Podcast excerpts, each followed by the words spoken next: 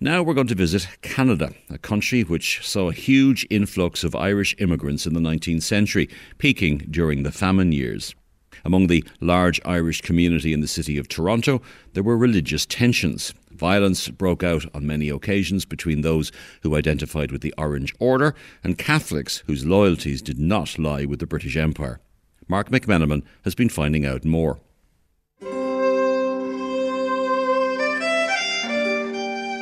The story of the Irish in Canada is both rich and complex. With considerable immigration even prior to the famine, a rich and diverse Irish community developed in Canada. One of the things that many people will be astonished by is that the famine migration to British North America, uh, of which Canada was a part in 1846 through to 52, was really the high point of Irish migration. Um, almost 450,000 Irish people migrated to British North America prior to 1846, which is a shock to many. This is Professor Mark McGowan of the University of Toronto an expert on the history of the Irish in Canada in the years up to and including the famine. So there was already a well established Irish presence here, so that those who came in 1847, and about 110,000 Irish left UK ports at that time, you know, would have been welcomed by communities in which there would have been a very significant Irish presence. Most Irish found work as labourers, but there were often tensions between people over work.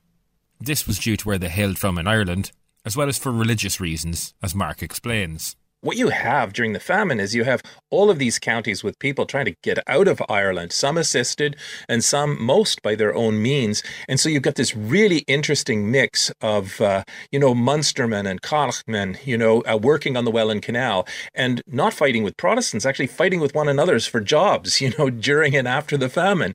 Such divisions were particularly acute in Canada's largest city, Toronto.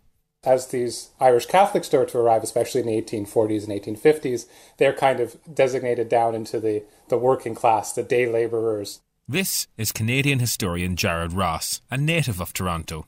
And so in these, you have these ethnic, religious, even class tensions all emerging in Toronto in the 1850s and 60s, and you get some sizable disturbances, riots, sectarian tension due to this blend.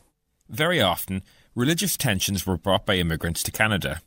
Toronto, for example, soon became dominated by the Orange Order and by Ulster Protestant immigrants in popular culture, Toronto became known as the Belfast of Canada or the Belfast of North America. I mean, um, the Irish Protestant presence in the city was rather profound from, from its very founding at the beginning of the 19th century.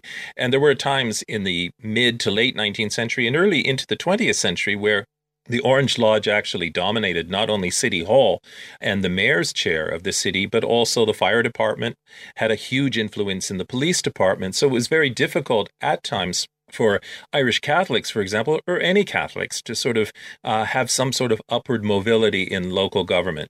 The dominance of the Orange Order in Toronto often led to flashpoints and violence, with the infamous Jubilee riots becoming one of the most bloody events in the city's history.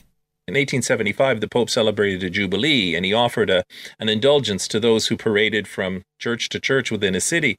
Well, in Toronto in 1875, it was tried twice, and the second time it, it turned into a major riot, the Jubilee riots in the city. Um, and what's interesting there, though, is it's not as binary as what we think, because the police department actually formed a human chain, uh, mostly a Protestant police department formed a human chain to keep the Orange lads away from, you know, attacking um, the Catholic pilgrims, men, women, and children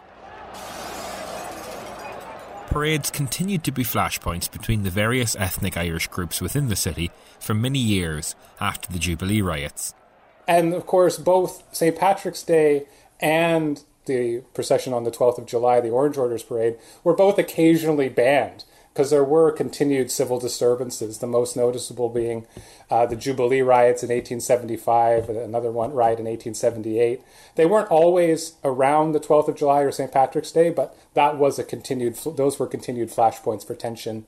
While St. Patrick's Day wasn't banned outright, Irish Catholics found less confrontational ways to express their Irishness in Toronto throughout much of the next century.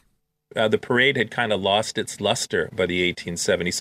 And I think what St. Patrick's Day, up until very recently, 1988 was the first of the contemporary parades in the city, mostly you know, conducted by Irish expats who were living in Toronto. Uh, but in the interim, you had, you know, dinners, uh, concerts, uh, theatrical productions, and religious services that really marked St. Patrick's Day in the city.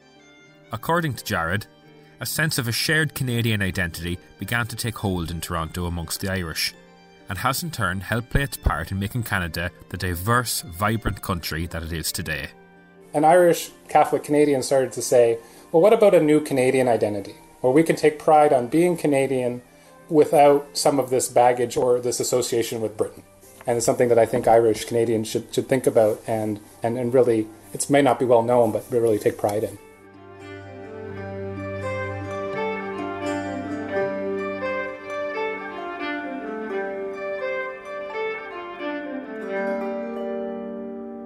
And that was Marc McMenamin reporting there on the Irish in Canada and why the St Patrick's Day parade in Toronto was a poorly attended event for about 100 years.